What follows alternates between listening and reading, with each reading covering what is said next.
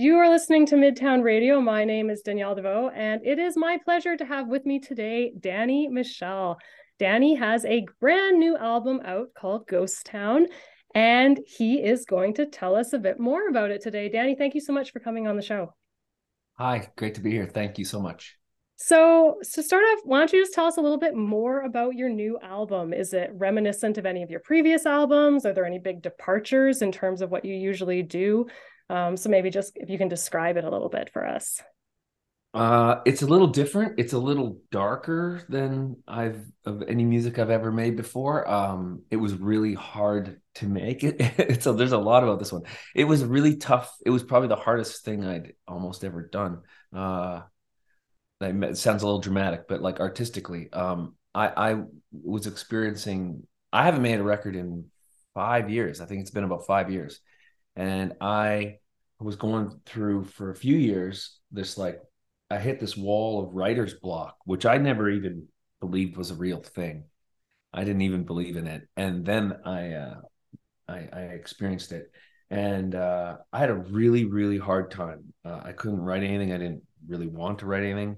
And then to top it off, the global pandemic came. So it was like a really weird time. And so then I started writing songs during the pandemic, and they were all like really depressing and dark and and I thought I can't put these out. And then and then I thought I want to be hopeful, but then and then I I don't know, I started playing them for people and all people I know and they were like this is your they love it. They like this is your best stuff and and who cares if that's how you felt that day that's how you felt that day and and the world loves sad songs and i thought okay so so i did and it, it's it's kind of i really kind of planned it for vinyl so there's side a and side b and side a is kind of like the really like deep dive into the big feeling stuff and then the second half's kind of fun and gets back to kind of more uh it and you know it's it still has a hopeful end but it's uh it's uh yeah it's more let's say vulnerable and honest than I'd ever been. Certainly, when you were in the home stretch, you started to be a bit more honest with people who might have been observing your uh, social media about how, how what your experience was like and sort of the grueling nature of getting your album finished and and together. I wonder if um so you know you were giving people sort of glimpses into the writing and recording process through your social media channels. How would so you know and you say it's different. It was the hardest album that you've ever done. So, you know, what was that like? Just, you know, there were times when you were up in the middle of the night or early in the morning or, you know, these ridiculously long days. Like, can you give us some insight into the labor of of creating an album like this? Well, if you yeah, if people want to understand the labor, I wish I, I actually wish the world did understand how hard making records is because I I and I go crazy. I I would tell you that I full every song on this record, I fully recorded the whole song, like full production, finished, and started over probably about four to five times each song. So it's like I kind of made this record five times in that sense. And and why I did that and what that means is I would just like because you're searching for like the right feel and the right the right groove and the right energy and the right tempo and the right key and everything. And I would record the whole song and then sit back and listen to it for a few days and go, damn it, it's too fast or it's too it's in the wrong key. My voice doesn't sit nice in it right? I'm, I'm like straining too hard. Bring it down and like sing more relaxed and things like that. And i i i've pretty much you know and the when i was younger i probably wouldn't have done that as much because i would have just been more i don't know naive and and or cocky and just thought this is great. Just put it out but now I'm like, I started like second guessing, triple guessing everything, and I was kind of, uh, yeah, I went down a rabbit hole. But but um, yeah, so I'm kind of processing it and thinking about it too because I don't really think about it until you ask someone's asked the question, and then I start thinking, oh, how did I do that? So it's really interesting for me too you you say you know when you were younger maybe you would just record it and release it but you also have this um compulsion to maybe re-record and remix your songs. It's not like this only happens when you're in process. I feel like you um you know you talked about don't be so hard on yourself. You you you maybe would change things um if you could go back. Did, and did you leave that song is on your new album. Did you leave it alone or did you tinker with it?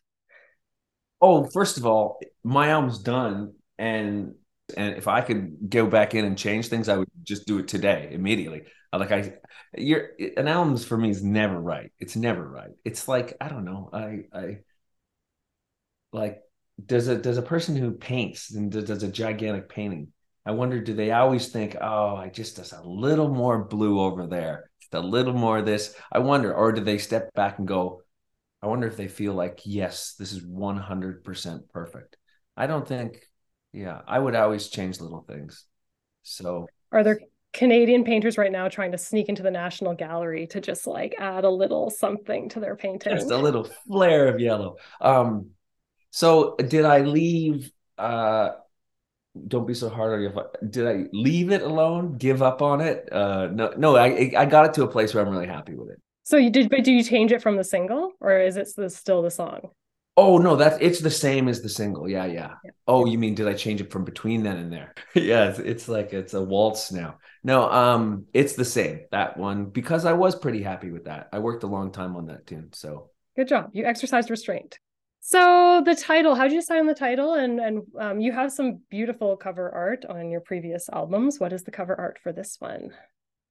It's a picture of a piano that's out in the forest on a rainy day and it's a it's a real piano that's uh, down the road from me and it's somebody threw it in the woods and it's sitting there and nature has just taken over and it's rotting and and uh and uh i just looked at it and it was like gorgeous like it's this beautiful picture and um and it kind of went with the with the title ghost town you know this like abandoned piano in the middle of nowhere and the title Ghost Town, there's a track called Ghost Town, comes from I guess I guess it was that feeling I got, you know, when when when we were in the midst of the pandemic and and you know, we couldn't see people you loved and you couldn't you couldn't, you know, everyone was in a bubble and you couldn't go anywhere. But then you'd sneak out to go to like I'd go to like get groceries or the you know, the dollar store or something to pick up something. And that feeling of like walking around through the stores and everybody was like avoiding each other in the aisles right? And and it's just that feeling of this place and driving around and there weren't as many cars on the road and that feeling of like everywhere it felt like a ghost town. And uh yeah so that's where the ghost town thing comes from yeah, I mean, and it, the pandemic was hard on everyone. It was a really solitary experience for a lot of us. But you also, I mean, you have chosen to be an independent solo artist in um, in an industry where you could have done something else. You could have a band and that you could write songs with, but you've chosen not to do that. You're you're on your own, um, and that comes with sort of creative freedoms uh, as well as challenges. Uh, and so I wonder if you could talk a little bit about why why this why you've chosen this as your your method as a musician. Like what is it about being a solo artist and, and having that independence that really appeals to you?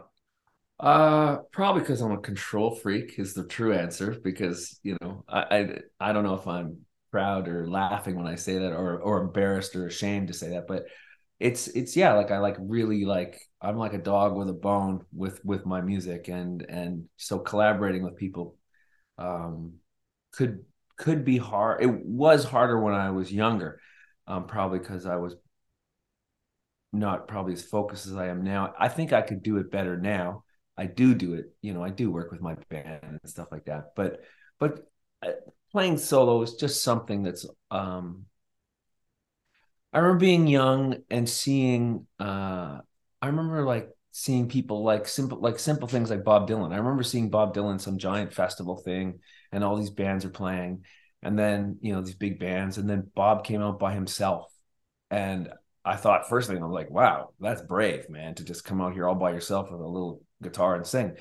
And I I felt that in some ways it was like more powerful than the giant band. Like it really like really stands out if it's done well. And and so I was never I always thought that was cool. I always I remember going to see Bruce Cockburn too, uh, being a kid, and and Bruce had his band, but then for a few songs they left and he played alone. And I remember thinking too that that moment thinking, wow, I like this more even like, you know, it was more intimate and and uh yeah, so I've always and Billy Bragg and things like that. I you know, I always love a person standing there with a guitarist like that's the coolest thing in the world to me. Um, so that's where I feel most comfortable, I guess. Is there anything you like, you know, you do have a band and it is nice to have them around, you know, what what are some of the things about being a, a solo artist that are hard that you think it would be easier if there were other people here right now helping me with it?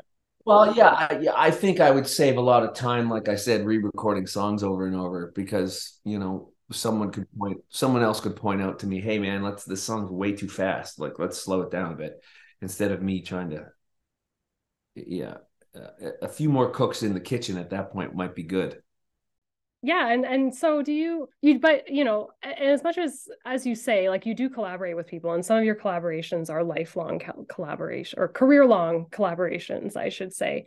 Um so can you talk a little bit more about some of the people that you collaborate with on your album and and what that was like well, my my my buddy Rob Carli, I've been talking about collaborating. We went to kindergarten together, and we're still in a band. Like that's so they are lifelong collaborations. Yeah. You were collaborating at the finger painting station once upon a time, and now here you are. The first time I ever did anything musical was with Rob. He played piano and I sang, and we did "When I'm 64" at for by Beatles at at a this lady's retirement party and that was the first time I'd ever done anything. It was with Rob, and I played with him last night again or two nights ago. I played with him. Like we, it's it's it's we laugh, and then I stayed at his house, and it's like it's like we're just kids again. Still, it's cool. And so yeah, and that probably that helps with some of the loneliness of the album to always have someone that you can reach out to, and and and and also you made him play everything, like all kinds of instruments on your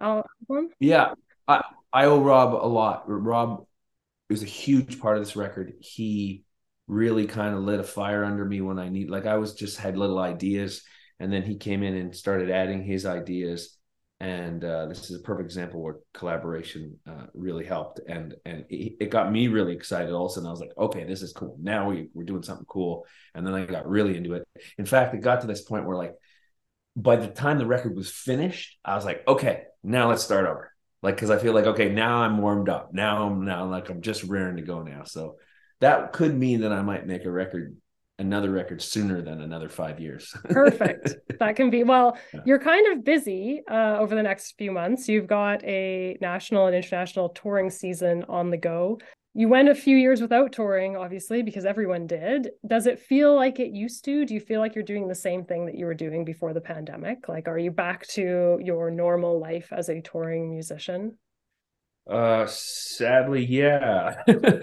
I'm joking about that because what i say sadly is what i what i learned in the in the pandemic was that i do not miss airplanes rental cars and hotels and that stuff. That stuff's tough. Like you know, why does it take 12 hours to play an hour? You know?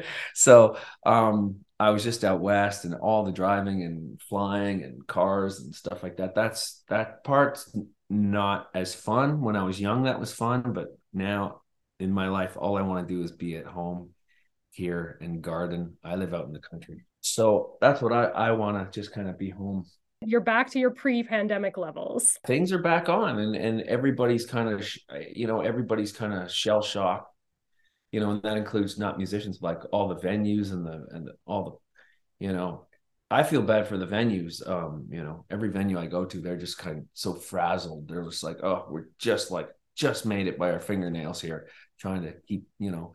But the good thing is crowds are uh people seem to be really uh fans are great. Like everybody's super. When when they go to shows they're pumped. People are pumped to be back at shows and festivals and stuff like that. So yeah, yeah and i mean one of the other consequences i think we especially in kw it feels like we lost a lot of venues during the pandemic but we also you know the music scenes lose venues all the time as well. It's kind of like it's a very difficult business. There's always a lot of turnover.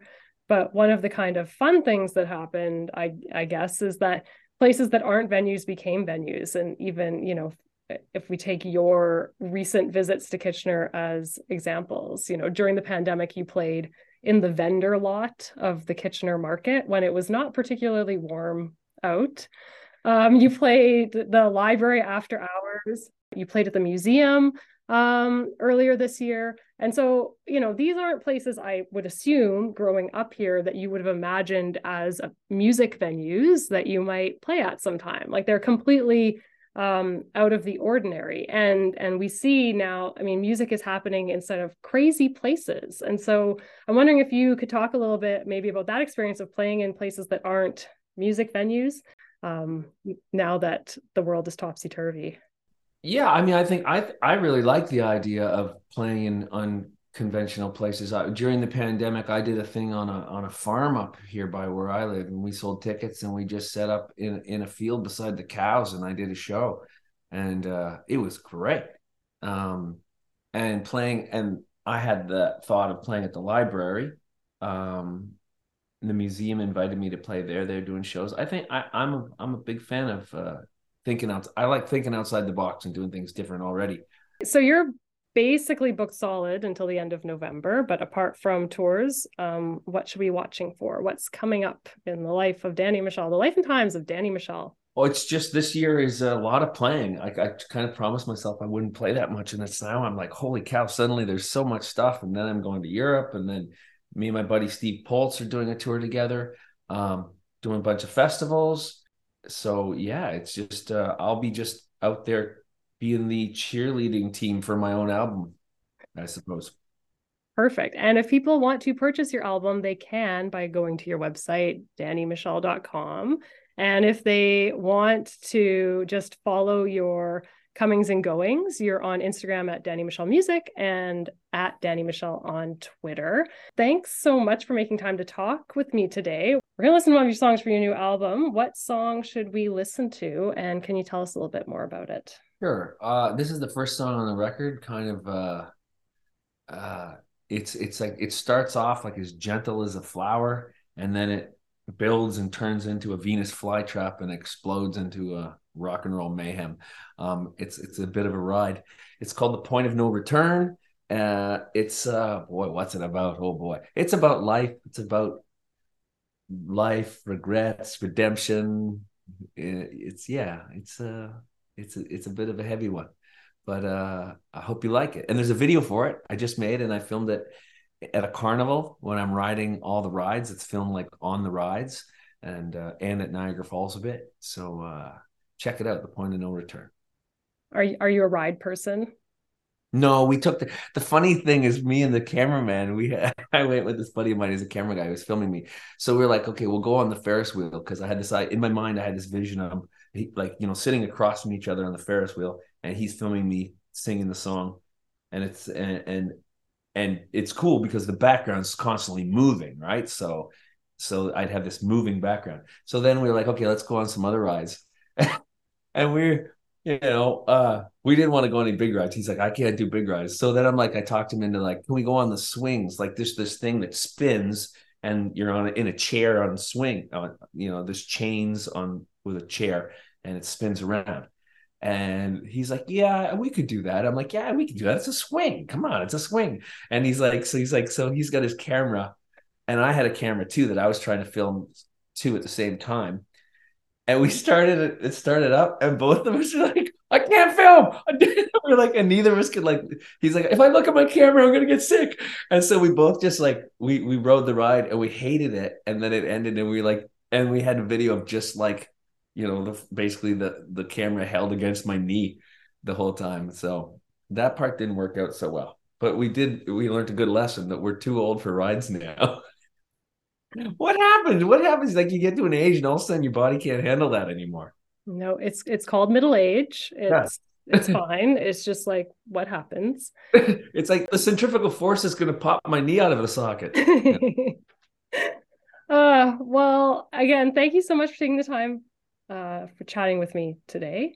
And um, yeah, we'll listen to your song. And um, listeners should buy the record because, um, as you can hear, Danny worked really hard on it. He went on rides that he hated. He tortured himself to get this album made. And so the least you can do is actually just pay for the album. Don't just stream the album. So go to dannymichel.com and purchase the album. And if you're the kind of person though that you want to buy the record, but you like don't have a CD player and things like that, uh, you can go to Bandcamp, Bandcamp, and there you can have the digital copy of it, and uh, and you can pay what you want, I believe, there. Oh, so. exciting. There, so there's no barriers to accessing. No barriers. You can just go pay $100 if you'd like. Yeah. if that's what's in your heart. If that's what's in your heart, do whatever you feel is fair. By the way, we spent $100 to just to pay admission to ride those rides. So just saying, just saying. We have swing nightmares now. Okay. Thank you so much for talking with me today. Thank you. Wonderful to talk. Have fun on your tour.